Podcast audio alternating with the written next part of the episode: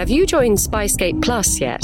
Spyscape Plus membership gives you exclusive access to Q&As with the spies and experts featured on the show, and to supporter-only content such as The Razumov Files, our six-part drama series which reimagines Joseph Conrad's classic spy thriller Under Western Eyes for the present day. Once you signed up, you can listen to all this and more via Spotify, Apple Podcasts, or whatever your podcast platform of choice is. Go to spyscape.com slash spyscape plus for details.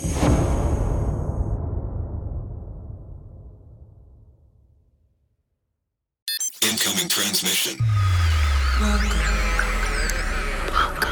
Welcome. Welcome to True Spies. Week by week, mission by mission, you'll hear the true stories behind the world's greatest espionage operations. You'll meet the people who navigate this secret world. What do they know? What are their skills? And what would you do in their position? This is True Spies. In the heat of the moment, picture yourself rushing through a wood, doing about 60 miles an hour down a wooded track. You're trying to map read, telling the driver when to turn left, when to. T- it was a bit like rally driving in really close proximity. If we had have been shot at, we probably wouldn't have heard it anyway. I mean, you never hear the bullet that kills you. This is True Spies. Episode 63 Catch Me If You Can.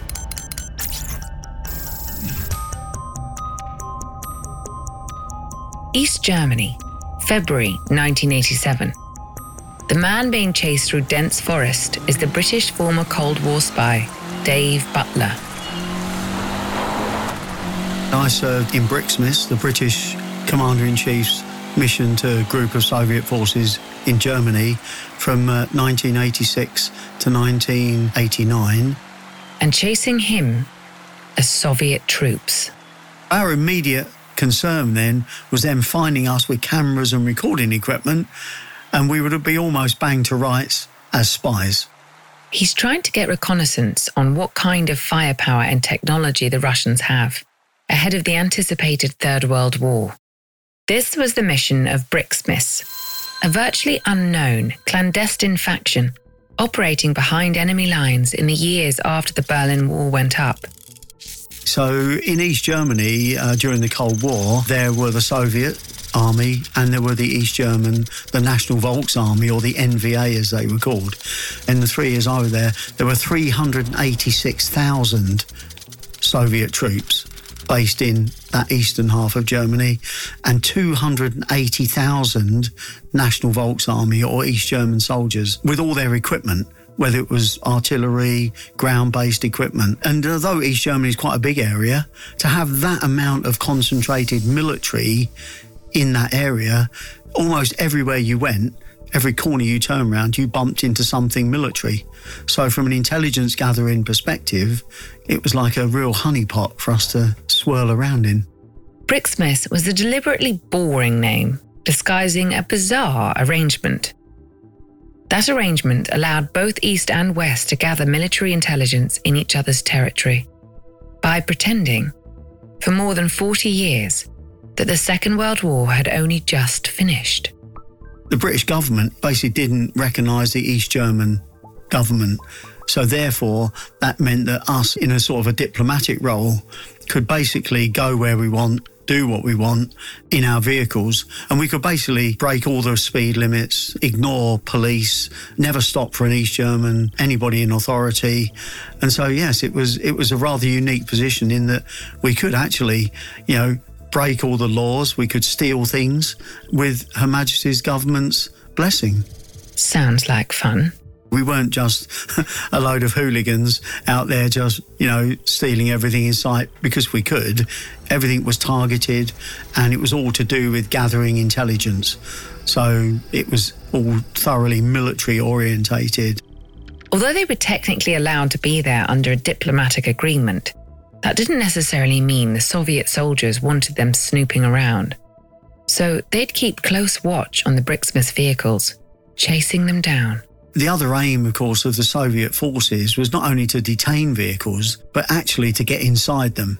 And of course, under law, our vehicles were a little mini UK. And so we had sort of all the diplomatic status. As long as the doors were locked on the vehicle, the Soviets were not allowed to attempt to open it. So a technique that they developed was, of course, to ram the vehicle and turn it over. If they managed to ram the vehicle and turn it over, they would then justifiably say afterwards, and they smashed all the windows, that they were reaching in to, to recover the crew and give them first aid.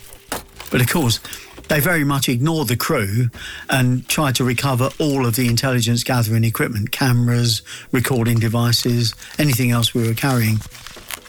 And so when it came before the authorities, they would justifiably say, well, we're very sorry. We were chasing them at high speed. The vehicle couldn't brake in time. They braked suddenly and we knocked them off the road. And then, of course, we were concerned about the crew. It was a dangerous game of cat and mouse behind the Iron Curtain. You had to be able to keep a cool head. Our drivers were extremely skilled and they all did fast driving courses. They knew how to, like you see in the films, you know, you could reverse at 50 miles an hour and do what we call a J turn using a handbrake. And so it's all real good James Bond stuff on the driving side to avoid being rammed. And that's all the more impressive when you consider what they were driving. There were no nippy sports cars for the boys in Brixmis. Our latest vehicles back then was the Mercedes G Wagon, Geländewagen, which I have to say is an outstanding piece of equipment, and I would own one now if I could afford it. Each Brixmis mission vehicle, a matte olive heavy car, had a team of three a driver at the wheel and two tour officers. Out of the three of us, one of us spoke German and the other spoke Russian. But you needed more than language skills to be selected for Brixmis. There was a six week course called a special duties course. The main thrust of that was learning how to identify every single piece of Soviet and East German military equipment. And not just recognize it as you see it, you know, up close and personal, but maybe just being able to recognize uh, a front headlamp or a road wheel or something. There were like more than 5,000 different pieces of equipment. But then there were some other things, anti surveillance techniques, what we used to call lovingly in the mission de-narking, because whenever we went about in East Germany, we would be followed by the state security, anti surveillance training. Photography was the other thing that we spent a lot of time learning and how to pick locks and other sort of things that, that, you know, you would never normally would have done. A job breaking into enemy bunkers and stealing secret documents and equipment was the kind of job that appealed to the then 35 year old Dave. When he was assigned the Brixmis mission in 1986, he and his wife and children relocated from the UK to Berlin.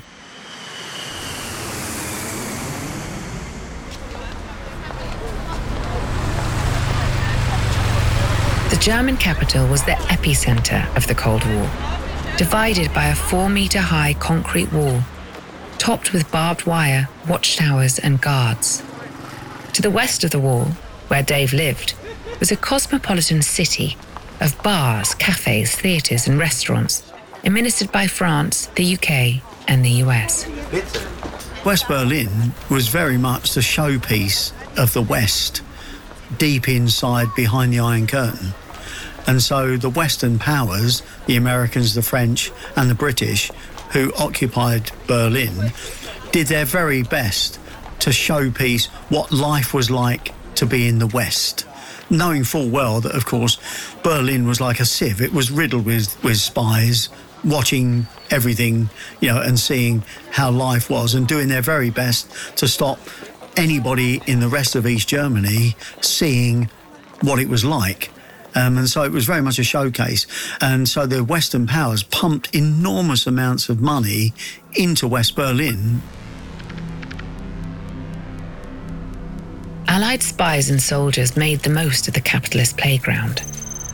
But to the east of the wall, the front line of the Soviet bloc, life was very different. People who remember life in East Germany under a communist regime recall shortages of almost everything Personal freedoms were restricted, as well as freedom of movement. Those who tried to escape over the wall were shot. The other thing they distinctly remember is surveillance. East Germany had an infamously oppressive state security system. The secret police, the Stasi, prided themselves on knowing everything that was going on. They had spies all over. It was very much a, a surreal atmosphere, like turning the clock back 70 years was going into East Germany because part of the what the Soviets had done to punish the Germans after the Second World War for the amount of Soviet soldiers that were killed. I mean, they lost over a million just trying to take Berlin itself. And so they did very little restoration at all. In the 1980s, Germany was a powder keg waiting to explode into a Third World War between the communist regime to the east and the Allied forces to the west. The world waited on tenterhooks for the first shots to be fired and the first bombs to be dropped. It was Dave's mission to find out what the Allies would be up against. They were sent deep into East Germany on missions to collect photographs, recordings, documents, and artifacts to give the Allies some insight into what technology the Russians had. If you've seen any Cold War movie, you'll be familiar with the Glienicke Bridge. Crossing the Havel River, it connects the Wannsee district of Berlin with Potsdam, the capital of Brandenburg, and takes you out into what was then East Germany. It was the location at which captured spies were exchanged during the Cold War. It was given the moniker the Bridge of Spies. Dave knew this crossing very well our exit and entry into Berlin was different than for normal military units or anybody else leaving Berlin. You know, they either went out through Checkpoint Charlie or Checkpoint Alpha um, to go down the corridor to go back to the west. But we were specifically the only ones allowed to cross the Glienicke Bridge or the Bridge of Spies, where the famous Gary Powers was exchanged back in the 60s. It wasn't just the Soviets keeping track of Brixmis's movements. The Stasi became like shadows, moving with them. But you can't really steal intelligence when you've got the enemy on your tail. Luckily, Brixmis's agents had a few techniques up their sleeves. It was not uncommon for one tour vehicle to have up to 10 Stasi vehicles tailing it. In their mind, this was how surveillance was done. What we started to do, of course, was to record all their number plates. And we had actually what we call a NARC list. So if we were being followed or we passed a vehicle, and the best way of denarking, as we used to call it, was to drive down a road for a, a couple of kilometres and then turn round for no reason and just drive straight back up the road again. They wouldn't have a chance then to do anything but they always put their hands up to their faces because they thought you were going to photograph them. And it was the worst thing you could do to a narc would be to take his picture or her picture because what that basically did at a stroke was struck them off from then ever working undercover in the West because they would consider that we would pass those photographs back to our own intelligence communities. You know, if they tried to come into West Germany or wherever, their covers were blown. And it was always a favourite trick of ours to point a camera at a vehicle and see them go into panic mode. And even if you were on foot, they would just absolutely panic if you if you pointed a camera at them. But what if you really can't shake them? The vehicles were very well set up in that we could isolate the brake lights or the indicators at any time by flicking a switch. So if we were being chased at high speed by the SOVs or by the NARCs, and you went round a particular hairpin bend, then what we do is flick the brake light switches, our driver would brake hard. But of course, the vehicle following us wouldn't see any brake lights coming on, so would think that they could take the corner at the same speed because they couldn't judge. And very often you'd see the NARC vehicle go flying off into the undergrowth, you know, because because the corners they should have braked on, they didn't because they couldn't see our brake lights working. I suppose that was a fun thing to do as well. But it wasn't all fun and games. There was real work to be done. One mission saw Dave assigned to break into a Russian military bunker to see what he could find inside. Step one check the coast is clear. Step two pick the lock. If you've ever seen on the television, crooks have a little set of like prongs they stick into into locks and that. Well, it's illegal unless you're a locksmith to own a set of this kit, but we had sets of them available to us should we need to use them. You're inside. Step three grab what you can. You and your comrade need to be in and out as fast as possible. You start searching for secret technology, confidential documents. Then you spot it. Inside was a brand spanking new piece of equipment that was about to be installed in the bunker. And this was basically to make the bunker nuclear proof and chemical and biological proof. It basically filtered the air and anything to do with chemical, biological, or nuclear was always a high collection priority, intelligence wise. So I said to the tour officer, We're going to have this away because it was brand new, hadn't been used. he looked at me rather, rather bemused as to how I was going to get this huge thing inside the, the vehicle. And I not only took the filter, I took all the uh, accompanying pipe work and everything. And he said to me as we were leaving, Do you not think they'll miss this, Dave? And I said to him, No, my estimate is that when the Soviet quartermaster, who will have delivered it there, comes back and sees it missing, he'll be so frightened of retribution from his own people for losing it, he'll just put another one in its place. And it wasn't until many years later, talking to a, an ex Soviet intelligence guy, that my estimate was absolutely right. He said that's exactly what they would have done. So we were able to steal this piece of equipment, which was of immense intelligence. Soviet fear of their own authorities played into the hands of the Allied spies. But his kind of trespass was still dangerous. Intelligence gathering activities in East Germany were part of an authorized and reciprocal military liaison mission between the British and the Soviet forces. But mutual distrust and constant fear of a nuclear war led to paranoia and suspicion. If you were seen by them, they would do their utmost to detain you by one means or another. And of course, the Soviets, as opposed to us, always carried live ammunition around with them. So if you couple that with the fact that they really wanted to, to get hold of you, because it would get them a brownie point with their masters if they caught a mission. So they were really determined, and we were just as determined not to be caught. So in those situations, things get very tense very quickly. Only a couple of years earlier, an American spy, Arthur Nicholson, who was working for the American equivalent of Brixmis, had been shot dead by a Soviet soldier. Two of our Allied mission comrades were actually killed. One was shot and the other was crushed, you know. Um, and so that sort of brought it all home to you. Brixmis spies worked round the clock, 365 days a year, and missions could last for days at a time. The Brixmis spies weren't allowed to have any written information or classified material on them. Everything they needed had to be memorized in case their car was detained and ransacked. One of the biggest risk elements to the whole touring aspect of the mission was that when we deployed into East Germany, we had no communications. So we were out there for three to five days on our own making our own decisions, which again in itself was not only was a was a high stress thing, we were basically living on our wits and making in some cases life or death decisions on the spot without being able to, you know, run it past anybody else. As Dave said, it all sounds very James Bond the car chases and the secrecy. But in truth, the day to day realities of clandestine spy missions is somewhat less glamorous.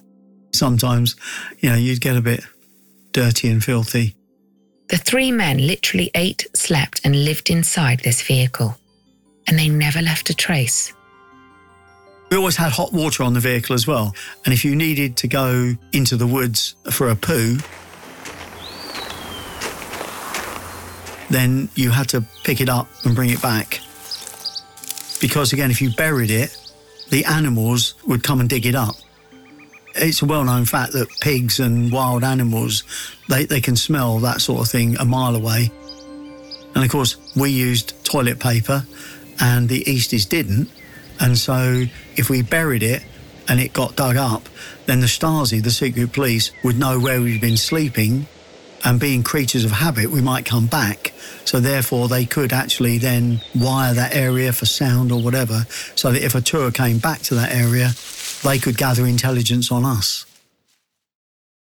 Every day in America, 60 million packages are delivered, but we don't always know what's inside. He bent down to pick the package up. That's when the device detonated. Danger is everywhere, and no one is safe in Austin, Texas, as law enforcement hunts a serial bomber for 19 days. From Sony Music Entertainment, Campside Media, and Pegalo Pictures, this is Witnessed 19 Days. Subscribe on Apple Podcast to binge all episodes or listen weekly wherever you get your podcasts. Generally speaking, missions ran pretty smoothly for Dave. That is, until What we call the Elster Galeen incident. It was February 1987 in the forest surrounding the Elbe River that runs through the heart of East Germany. One of the particular missions that uh, I was tasked with was to do with a piece of Soviet equipment, which was a, a high intelligence collection priority. Dave and his tour partner were trying to get reconnaissance on a Soviet aqua vehicle. You see, most Soviet vehicles could swim. Because obviously, at some point, if they were coming west, they would have to cross the Rhine. So they used to practice quite intensely how to cross the River Rhine. But obviously, a 70 ton tank can't swim. And you're going to need some of those if you're starting an invasion. So this vehicle would scan the bottom of the river to see if it was possible for a tank to drive across. They would fit their snorkel tubes and then they would physically drive in and drive across the riverbeds. We knew that the Soviets were there and they were doing driver training around the wooded areas. So we decided to go in and set up an OP, an observation post, in order to have a look. The driver took them into the woods and parked in the thicket. Dave and his partner jumped out to get a little closer to the river on foot, so as not to draw attention to themselves. They would crawl over to the river's edge, get some photographs and recordings, and hot foot it back to their waiting car. That was the plan. Except things didn't go to plan. They rarely do.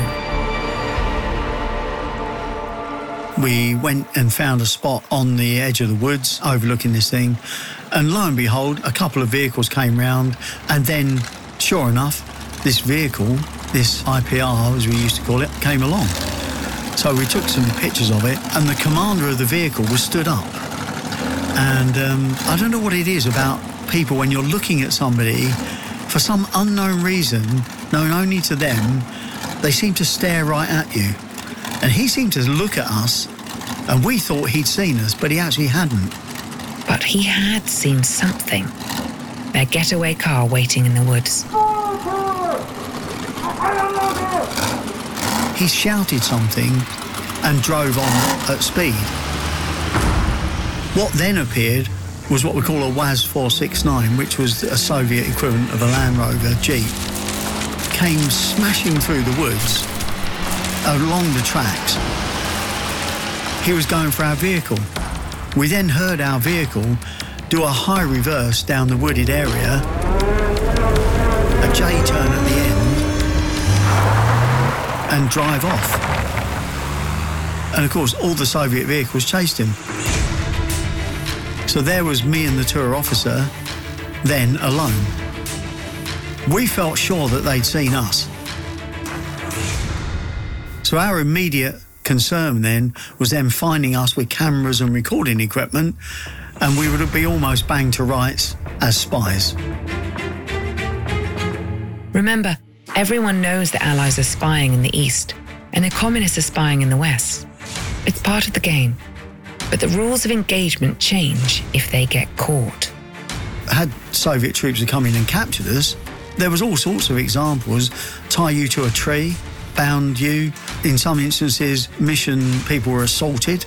Because again, as I say, at that moment, the blood is up. And, you know, meeting some guy from the steppes in Russia, there was like 27 dialects of Russian being spoken. So half of them couldn't even understand what each other was saying, let alone the dialects our tour officers were taught sometimes meant that they couldn't understand. So in all of this, we were sort of expecting that might be what might happen. Stop. Imagine you're stuck in the middle of a forest behind enemy lines. It's deep winter, three feet of snow, and you're surrounded by Russian soldiers. And these guys are tough. They were extremely hardy because, as an example, they never wore socks. They just used to wear like pull on uh, nylon stockings in their boots. They never had a sleeping bag. And sometimes the temperatures would get down to as low as minus 25, minus 30. So they would have been a formidable adversary. Your only ticket out of there is long gone. There's nowhere to hide, and you have incriminating evidence on you that proves you're a spy. Your adversaries are just meters away, and they know you're out there somewhere. What are you going to do? Think fast. Three, two, one.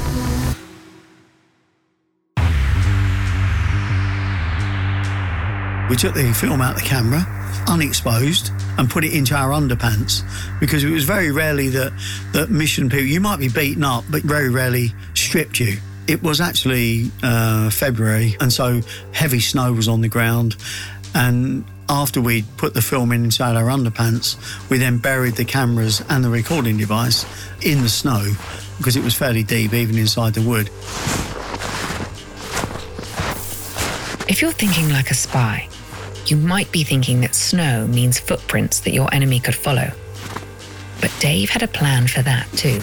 We always wore East German boots so that if anybody was trying to look at our footprints, they couldn't distinguish them because Western military boots have a very familiar pattern.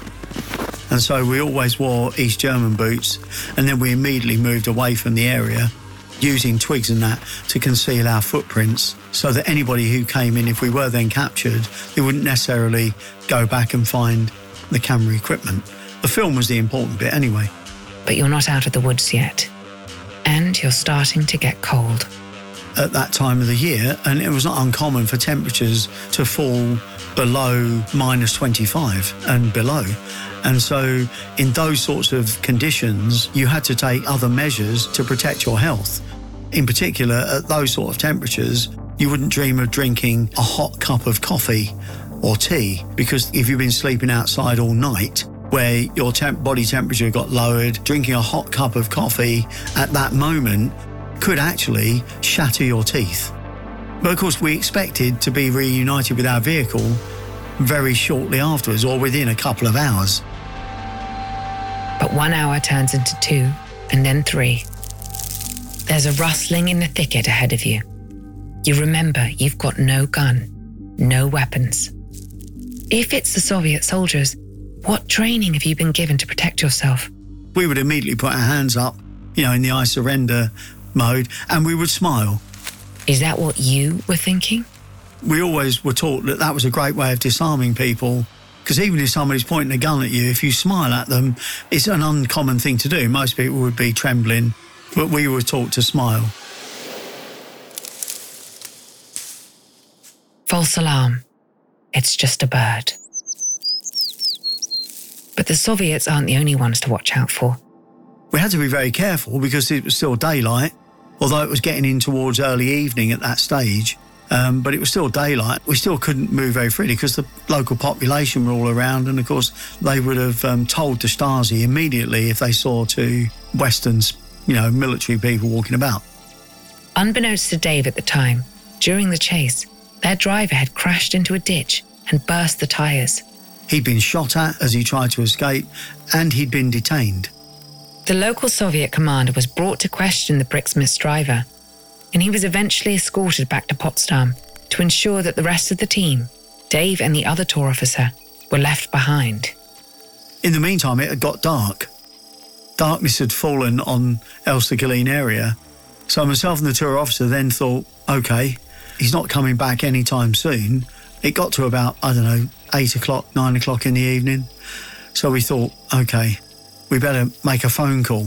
Part of the preparation for going out into these was intense map appreciation, as we used to call it.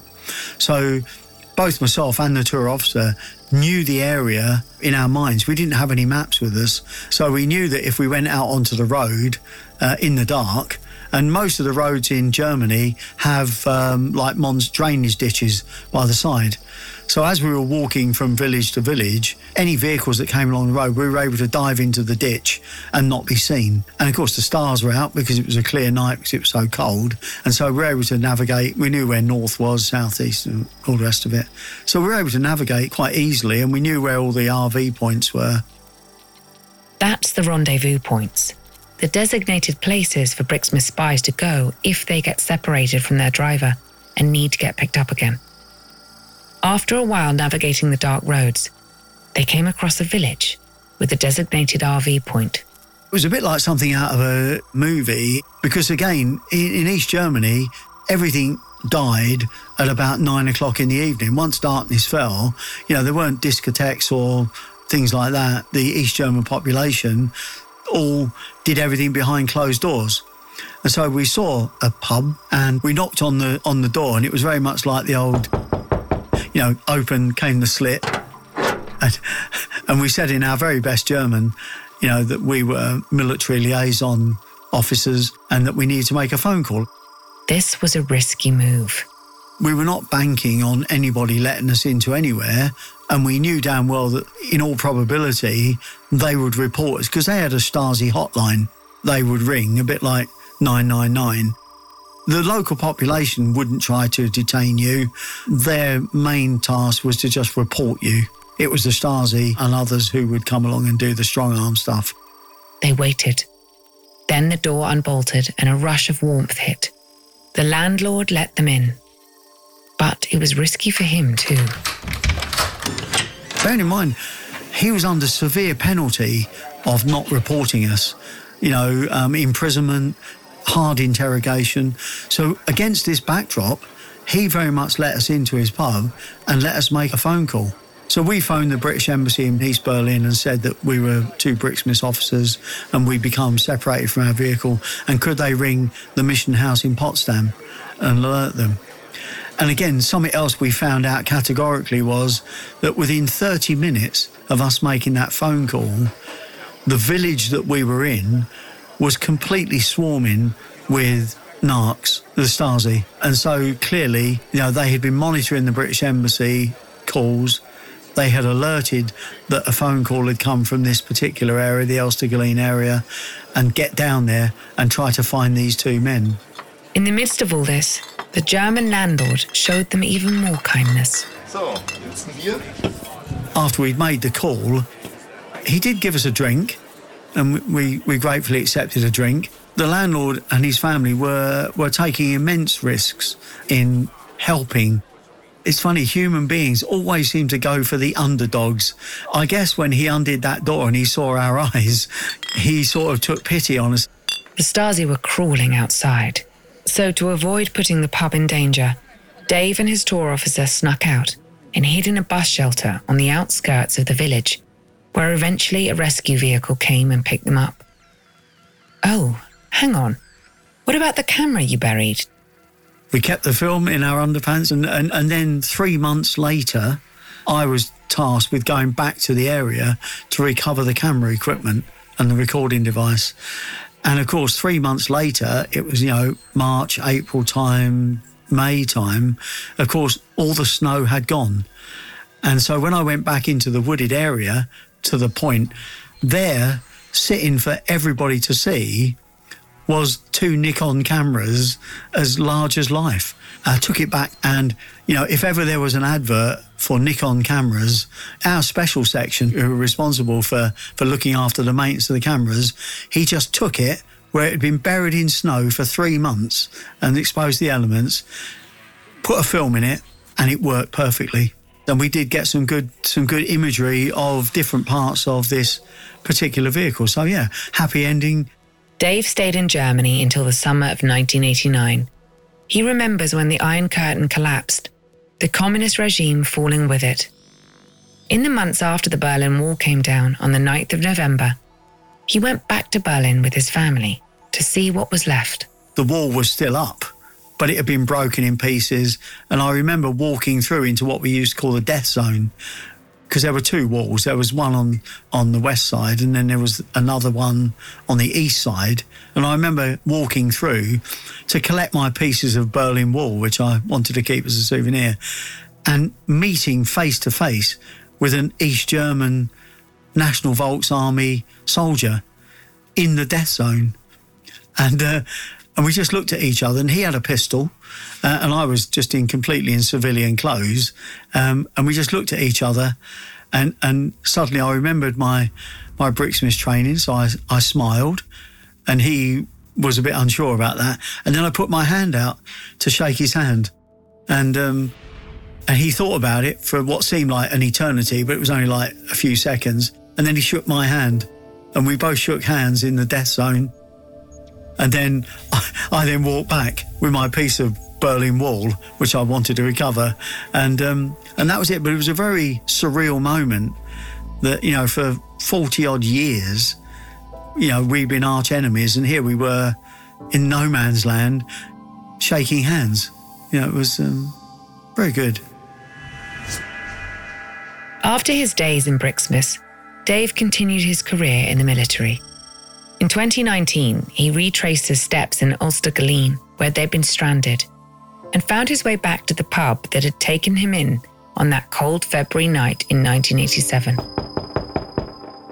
It turned out the same family still owned the pub, over 30 years on. The landlord had sadly passed away, but his wife greeted Dave with open arms. What she'd done, she had preserved the front room exactly the same as the pub was all those years ago. And I have to say, there's not many times in my life when I've walked into somewhere, a room or whatever, and had one of those, what you call flashbacks. And it was laid out exactly the same with the trestle table, the chairs. And I even went through into the room where the phone was in the corner where we made the call from. And so it was a very emotional reunion. Today, Dave's life is as enigmatic as it was 30 years ago. He's a specialist dealing with chemical, biological, and nuclear threats. But his days in Brixmis remain the best of his career. The idea of roaming around behind enemy lines basically having free will to do whatever you want. You know, steal, photograph, break all the rules in the name of gathering intelligence was just a fantastic opportunity. Dave Butler. I'm Vanessa Kirby. Join us next week for another liaison with True Spies.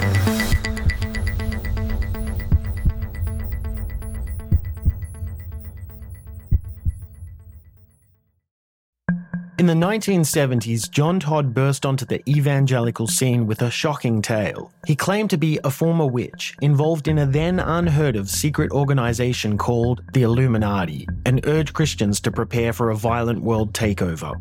First of all, the number one weapon in everybody's home should be a 12 gauge pump shotgun. Hear the amazing story of one of the originators of the modern day conspiracy theory. From Magnificent Noise and Sony Music Entertainment, this is Cover Up The Conspiracy Tapes.